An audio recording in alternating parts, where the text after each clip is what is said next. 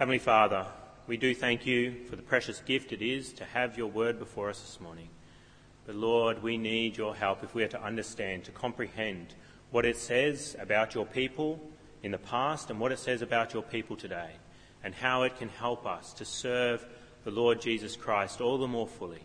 Lord, we pray that you may give us an abundance of your Holy Spirit's power this morning as we look into your word together, and so that we may be able to indeed go from here servants of you who are able to serve you all the more fully. And we pray this in Jesus' name. Amen. Well, each morning when my son Joshua, he's three years old, gets up, one of his jobs, his first job to do before breakfast is served for him, is to open the blinds in the living room area. He's taken to this job. I encouraged him to do it at one point, and he's taken to it fairly willingly, and he often does it with a smile. He knows it's his job, so pitter patters down the hall and goes and opens the blinds in the living room. But sometimes, when I request him to do it and remind him of the fact that it is his job, he's not so willing to open the blinds. And it ends up that I have to be the one who does his job for him and open those blinds so that we can have some light in the living room. And why is it that he doesn't want to open the blinds?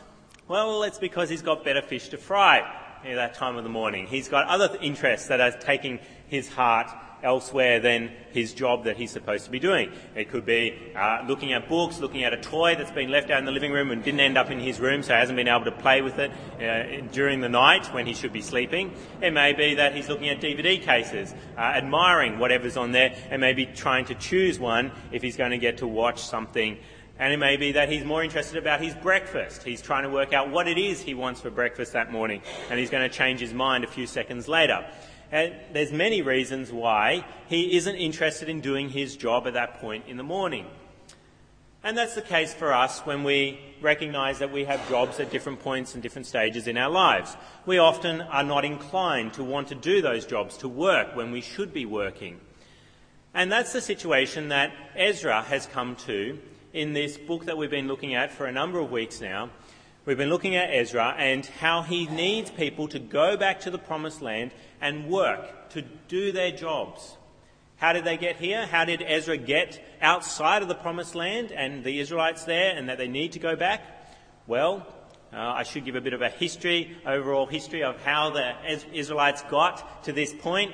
Of course, uh, God starts history of Israel with Genesis, doesn't he? He starts there with Adam and Eve. Adam and Eve, of course, from them we eventually get Abraham. Abraham has a grandson. His grandson's name is Jacob, aka Israel. And from Israel we get the 12 tribes of Israel. And eventually those 12 tribes uh, go out of slavery in Egypt, where they end up there, and they go into the promised land under the leadership of Moses, and then Joshua is who leads them into the actual promised land. Of course, they don't stay in the promised land. Uh, they stay there for a time, but they sin a lot. And as a result of that sin, they're sent into exile by God to the land of Babylon. And they have to stay there for a time, but then God graciously allows them to return. And he does that through uh, the leadership of the king Cyrus. And that's at the beginning of the book of Ezra. We see the first wave of Israelites going back to the promised land, going back there to serve God as they should by reconstructing the temple that was destroyed by Nebuchadnezzar. And so they go back in one wave, and now Ezra is coming back about 70 years later after that first wave and trying to get Israelites to do what they should do and want to go back to the promised land so they can serve God there at the temple and offer the sacrifices that they need to offer for the atonement of their sins. And so last week we looked at Ezra chapter 8 verse 1 to 14 and saw that Ezra particularly got at the Israelites by going after family heads. And I stress the importance of fatherhood and how fathers can have a great influence on future generations. And that would have been a perfect Father's Day sermon, except it didn't fall uh, today. Uh, would, I was thinking that this morning. That would have been a perfect sermon. But of course, in the providence of God, that's uh, how the cookie crumbles, so to speak. And so this morning, we get to verse 15, and we see Ezra trying once more to drum up support, get people to go back to the promised land like they should. So, why does he do this though? Why does he have another go at trying to get these people back? Is it because he's just naive? Is he flogging a dead horse here and trying to get people to go back? They know they can go. Artaxerxes has said you can go. Why does he why does he try again in verses 15 through to verse 20, which is what we'll be concentrating on this morning? Well, that brings me to my first main point this morning. If you've got a church bulletin there, you can see my main points on the back there if you'd like to follow along. My first main point is that Levites are needed for God's work. Ezra is going after a particular group of Israelites, and that is the Levites. And they're needed for God's work back in the land of Israel. Why are Levites needed back there? Well, Levites were needed to do certain tasks around the temple. There were certain jobs in the temple of God that no one else was allowed to do. It only was the Levites that were allowed to do those things. There were priests from the tribe of Levi that were supposed to do the offerings, but there were many other tasks, not just making sacrifices, that were restricted to the Levites. And Ezra needs those Levites back in Israel, back in Jerusalem. How does, Levi, uh, how does Ezra find out that there are no Levites, though? Well, we read that in verse 15. What do we read in verse 15 of Ezra chapter 8? Found on page 468. It'd be good if you've got a church Bible there to follow along. Ezra 8, verse 15, it says, I assembled them at the canal that flows towards Ahava, and we camped there three days. When I checked among the people and the priests, I found no Levites there. Ezra takes a bit of a break. He's got this journey which he's very eager to, to go on. He wants to be back in Jerusalem, but he takes a delay of three days there. Seems like a bit of a waste of time, but he's checking. He's checking whether he has everything that he needs to go back, and that includes Levites. He wants to make sure he has temple servants, people who can go back and serve in the temple, because remember, Ezra is someone who knows the law very well. A few sermons ago, we looked at Ezra and how he was trained in the law, and he knows God's law, and he knows that Levites are the only ones that can serve in certain tasks. And if he doesn't have Levites, then he can't fulfill the law. And so he makes sure, he takes some time, have we got any Levites among us? Who's here? Who's going back with us? And he finds out that there are no Levites among them. No one there to serve when they get back to the temple. Now, is it surprising that the Levites are absent? Shouldn't the Levites be the ones that are really eager to go back? They're the ones that will serve at the temple. They should be all the more eager than all the other tribes to get back to the land of Israel. Well, remember why people are not wanting to go back? It's because, of course, in Babylon, many of the Jews were prospering greatly. They loved being in Babylon. They had lots of luxury there, they had good jobs. And remember that Levites had particular restrictions on what they could and couldn't do back in the land of Israel. And what is one of the things that Levites couldn't do? They couldn't own land in Israel. God said, Everybody else gets land, but Levites, no land for you because you inherit the temple, you inherit God. And so they weren't allowed to own land. But back in Babylon, ah, yes, you can buy all the land you want. You can have as many houses as you like, as prosperous as you are. You can go for it because you're not in the land of Israel. And so many of the Levites would have been very wealthy over in Babylon. They would have owned lots of land and they would have had lots of luxuries from those lands, from their possessions that are there. And so you can see that they wouldn't be so eager to give up all that land and go back to an area where they don't have any land. And also, in Babylon, what are they doing there? What's their job? They're not serving at the temple. There is no temple in Babylon. So they've got other jobs. They've learnt other trades. Which means if they go back to Israel, what's going to have to do? They're going to have to go back to menial temple tasks. They can't do the jobs that they might really enjoy doing in Babylon. They're going to have to give up those jobs and return and start doing God's work. God's work, you know, it's all good, but I'm not trained in God's work and I don't particularly like the idea of doing God's work when I go back. And they'd have to give up their professions, they'd have to give up their land. And so is it surprising that amongst the people going back, there's no Levites to be found? Because think about the other Israelites. They can go back, they can get some land, they can sell off their land in Babylon, buy some land when they get back to Israel. They can keep doing the job that they were doing in Babylon back in Israel. Whereas the Levites, uh uh-uh, uh, they are going back to a place where they can't have land and they can't work the jobs that they've been doing. So it's not surprising that there's no Levites present. So, what is Ezra to do? He's noted that there's this problem. I don't have Levites. I need Levites. What am I going to do about it? And that brings me to my second main point this morning. Levites are recruited for God's work. Ezra recruits these Levites for the work back in the land of Israel. How does he do this? Well, there's five ways that we can see in the text that he does it. Firstly, he uses the influence of family heads. In verse 16, what does he do? He says, So I summoned Eleazar, Ariel, Shemaiah, Elnathan, Jarib, Elnathan, Nathan, Zechariah, and Meshullam, who were leaders, which is the translation of the word head, uh, which we've seen before in last week, family heads. He goes after people of influence in the community. He's done that before and he's doing it again. He's going after people who are influential, leaders in the community. That's the first way that he tries to uh, get these Levites. He gets people of influence, and then he also gets, says in verse 16, after those list of uh, names, and it says who were leaders, and Joiarib and Elnathan, who were men of learning. Um, basically, he's got wise men, two men. He's got nine family heads, men of uh, leaders in the community, and then he gets two wise guys, because just because someone's a family head doesn't always mean they say the wisest of things. And so he's making sure I've got nine influential guys, leaders, but I'm also getting two guys who've got their brains switched on. Uh, I'm getting two guys who are men of learning. And then, so he has these 11 guys, and what does he do? Third thing he does is sends them to Iddo, the leader, and Casiphia.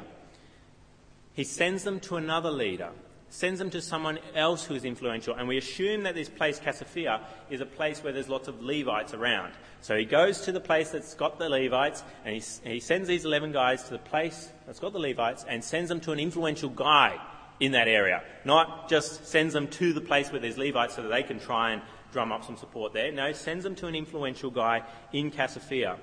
And then fourthly, what does he do? I told them what to say to Iddo and his kinsmen, the temple servants in Casiphia.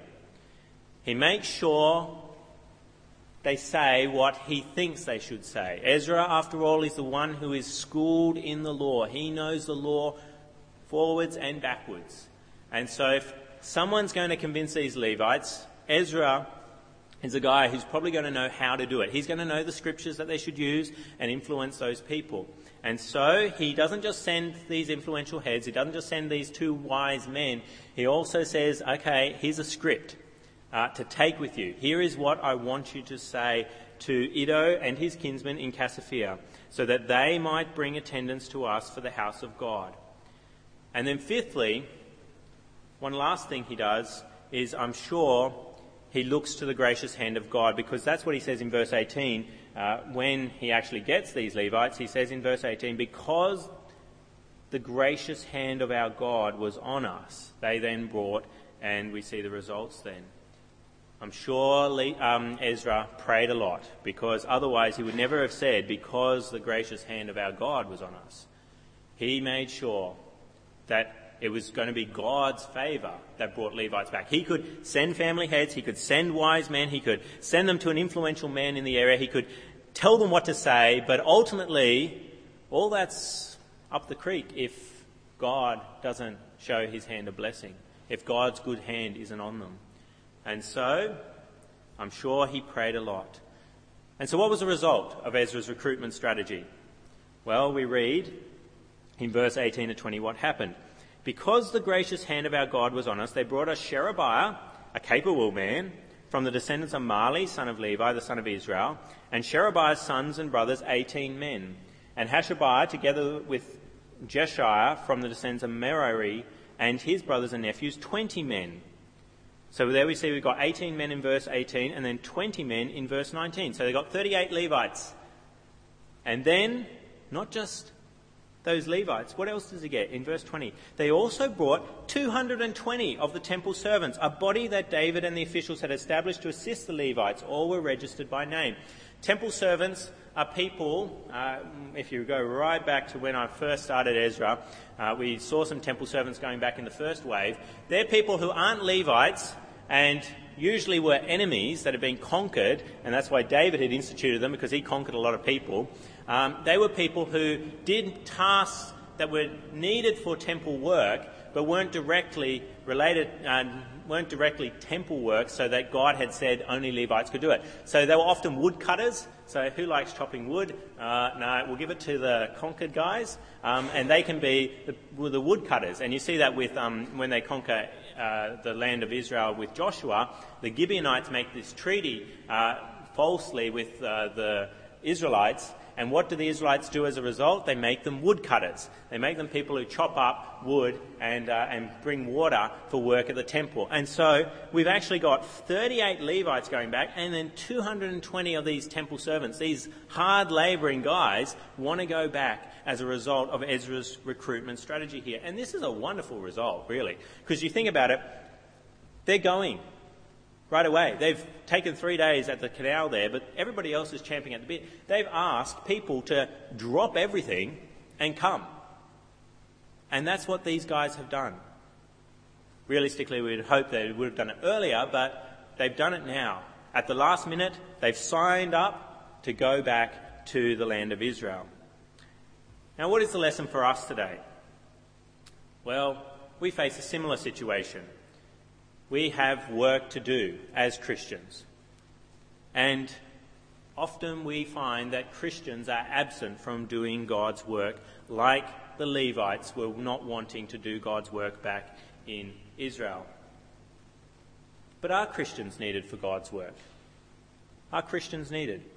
Well, that brings me to my third main point. Christians are needed for God's work.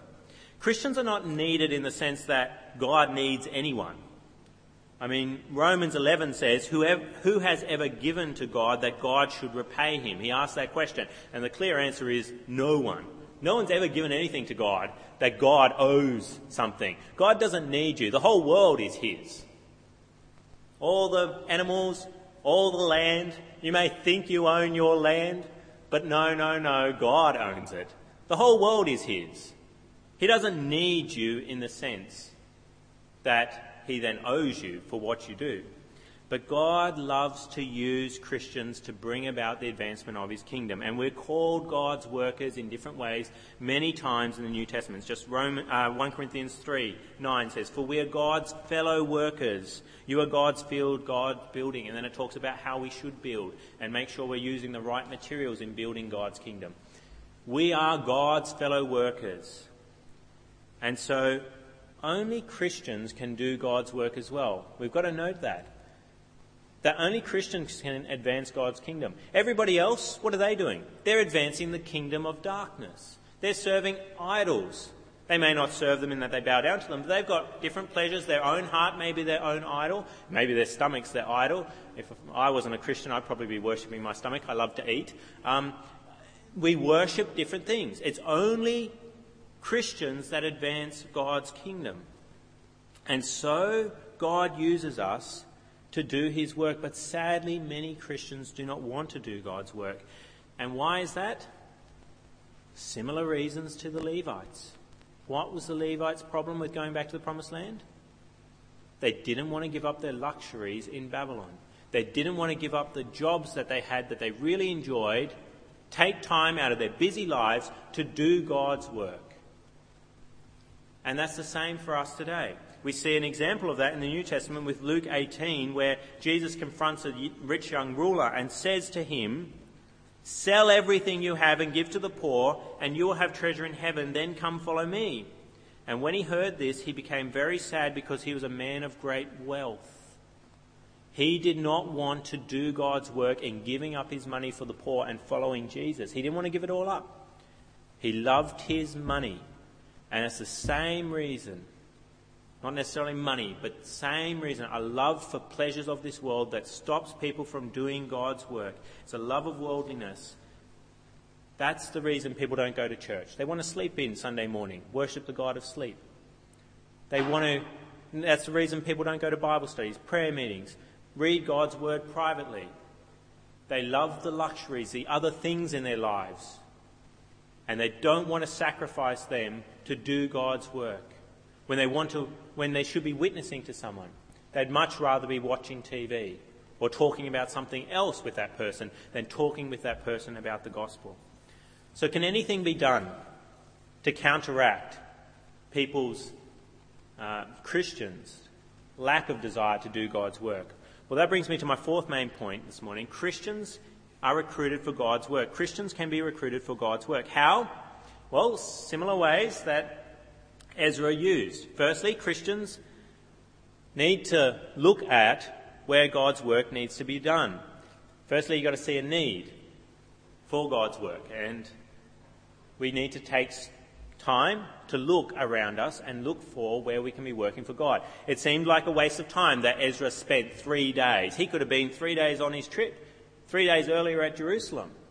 But he took time to look at have I got everything to do God's work? Have I got Levites? And he found that he didn't. And we need to do that as well. Otherwise, we can go on in oblivion and think that we're doing fine when there's lots of stuff around us that God would have us do and we're not doing it. And then what can we do? Well, then, influential and wise people need to encourage people to do God's work. Just like people of influence and wise people got Levites to go back to the promised land, so the same can happen today. Family heads, people of influence in communities, should be exercising that influence, particularly fathers, grandfathers, should be influencing children and those people under them that they have influence over to do God's work. And then leaders in communities, like um, the community of our church, the elders of the church, should be encouraging people to do God's work.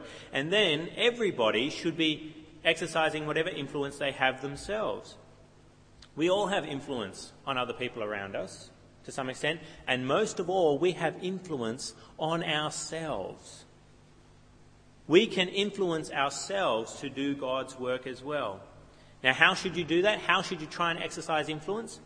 Well, I suggest you do what Ezra did here and make sure you use wise words that you get from somewhere else. So these men, they took Ezra's words and used those to influence Levites to go back, and we should do the same. Where do we get wise words from to encourage us to do God's work?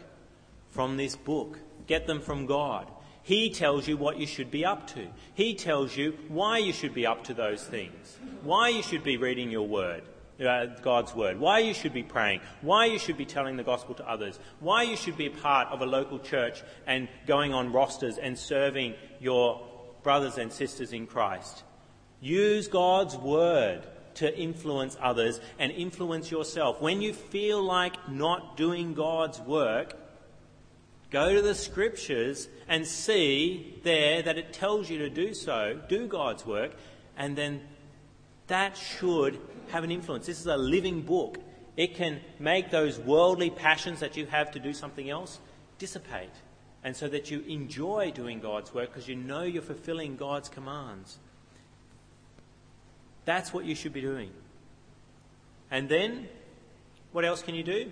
Well, what else did I suggest Ezra did? From verse 18, it said, Because the gracious hand of our God was on us. And I assume that means that Ezra was praying very hard about God's work. And that's what we should be doing as Christians as well. When we see a stubbornness not to do God's work, pray. Read the scriptures to get God's word there, telling you what to do, influencing you, but pray as well. Say, why do I not enjoy serving my brothers and sisters in Christ? Why do I not enjoy going to church? Why do I not enjoy reading the Bible? God, please change my heart because your will is that I should be doing those things. So make my will like your will, O God. Pray those kinds of prayers.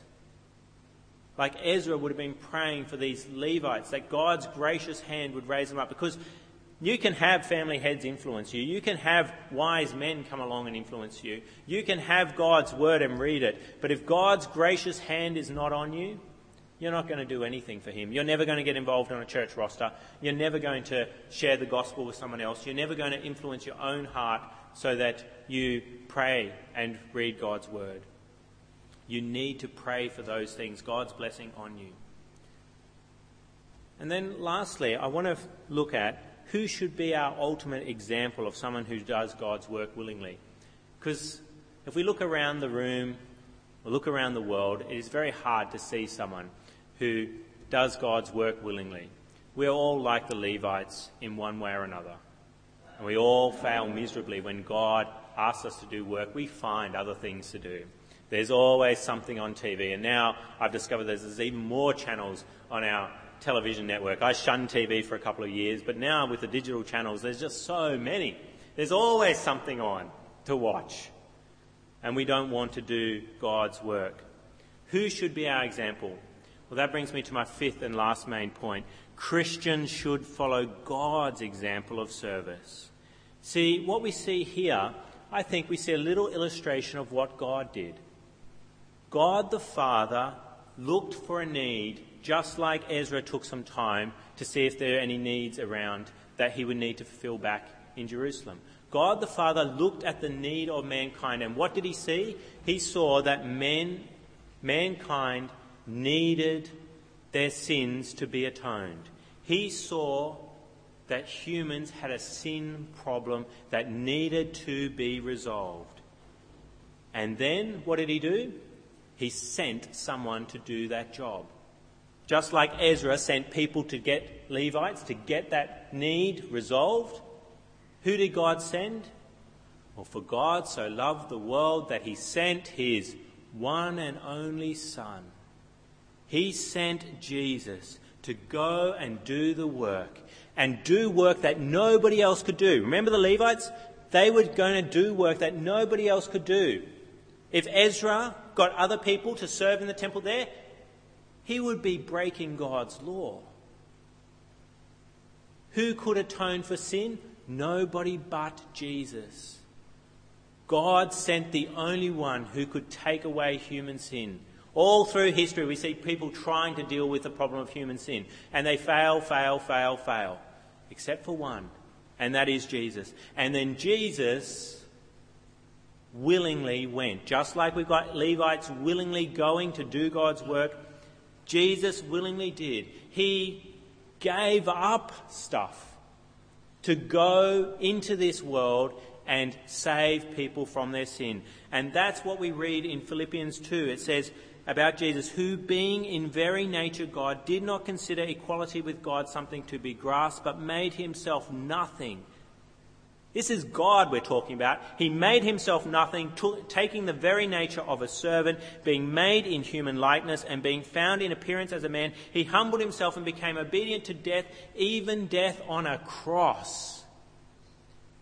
Now, you think Levites are pretty impressive, giving up their land, their jobs, and going back to the land of Israel. Now, think about Jesus, someone who rules the world, made the world, has always existed coming into this world as a man. That's a big drop in pay grade. That's just enormous. And then not just coming into the world, but going to the cross to die. The most horrific, excruciating death man has pretty much been able to invent. He did that because he saw that that needed to be done, just like his father had saw, seen it. And so he said, Son, go. And he went willingly to do that. And if you're not a Christian in here this morning, I want to encourage you to embrace Jesus Christ, the one who did that for you if you repent of your sin and believe in his death for you.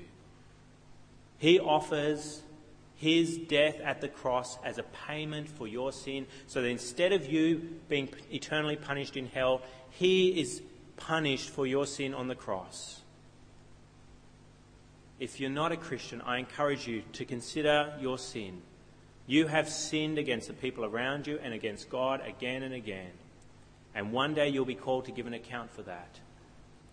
But God, in His mercy, has seen your need and has provided a way of salvation, a way to go into heaven and have eternal life. And so I encourage you, if you're not a Christian, say sorry to God for your sin and trust that Jesus paid for your sin at the cross. But if you are a Christian, consider Jesus' example in serving. He is our, our great example.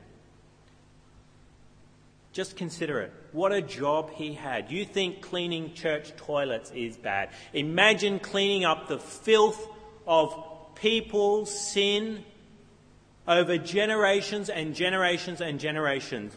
And someone that cleaned it up is the person who never sinned himself. Imagine what it felt like for Jesus, who has recoiled from sin all his life, resisted temptation to have your sin placed upon his shoulders, and to take the debt that you owe to God. Amazing act of service. He is our example. If we feel like we shouldn't be doing God's work, we should look at Jesus' example and see how willingly he served in ways that we just cannot even imagine. Whatever God asks you to do in this world, it's not like paying for the sin of the world.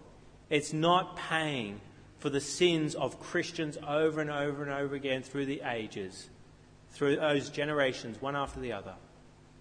It's nothing whatever God asks you to do in comparison to that. So serve God willingly. Are you someone that readily volunteers for God's work? Or do the things of this world keep you from attending church, Bible studies, prayer meetings, being involved on rosters, serving your fellow brothers and sisters in Christ, serving people in your life and non Christians, loving your enemies, sharing the gospel? Is it things of this world that keep you from doing those things?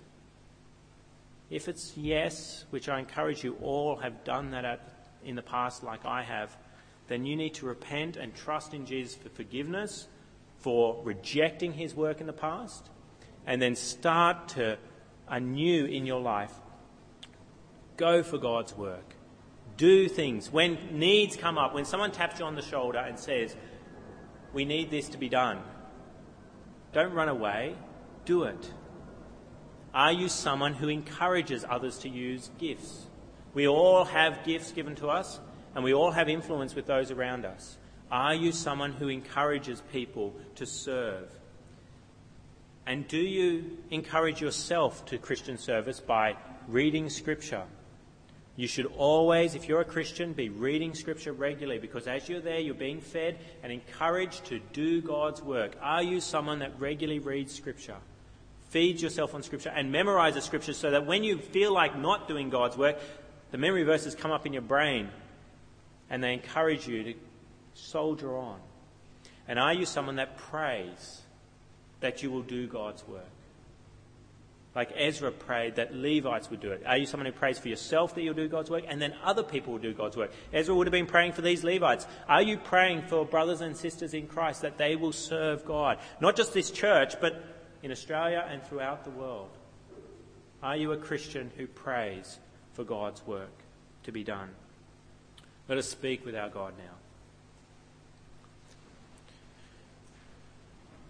Heavenly Father, we thank you that you give us that enormous privilege of serving you, that you allow us to be your ambassadors, your fellow workers. But Lord, we recognize in our hearts we are sinful creatures and we shy away from your work all the time. We would much rather engage ourselves in the pleasures of this world. Lord, we pray that this may not be. We pray that we may have the influence of those around us to encourage us and spur us on to do God's work. We pray that we may influence ourselves. Lord, we pray that we may read your scripture regularly, be influenced by your scripture to do your work as we should. And we pray that we may regularly pray about our apathy towards your work. And we pray these things in Jesus' name. Amen.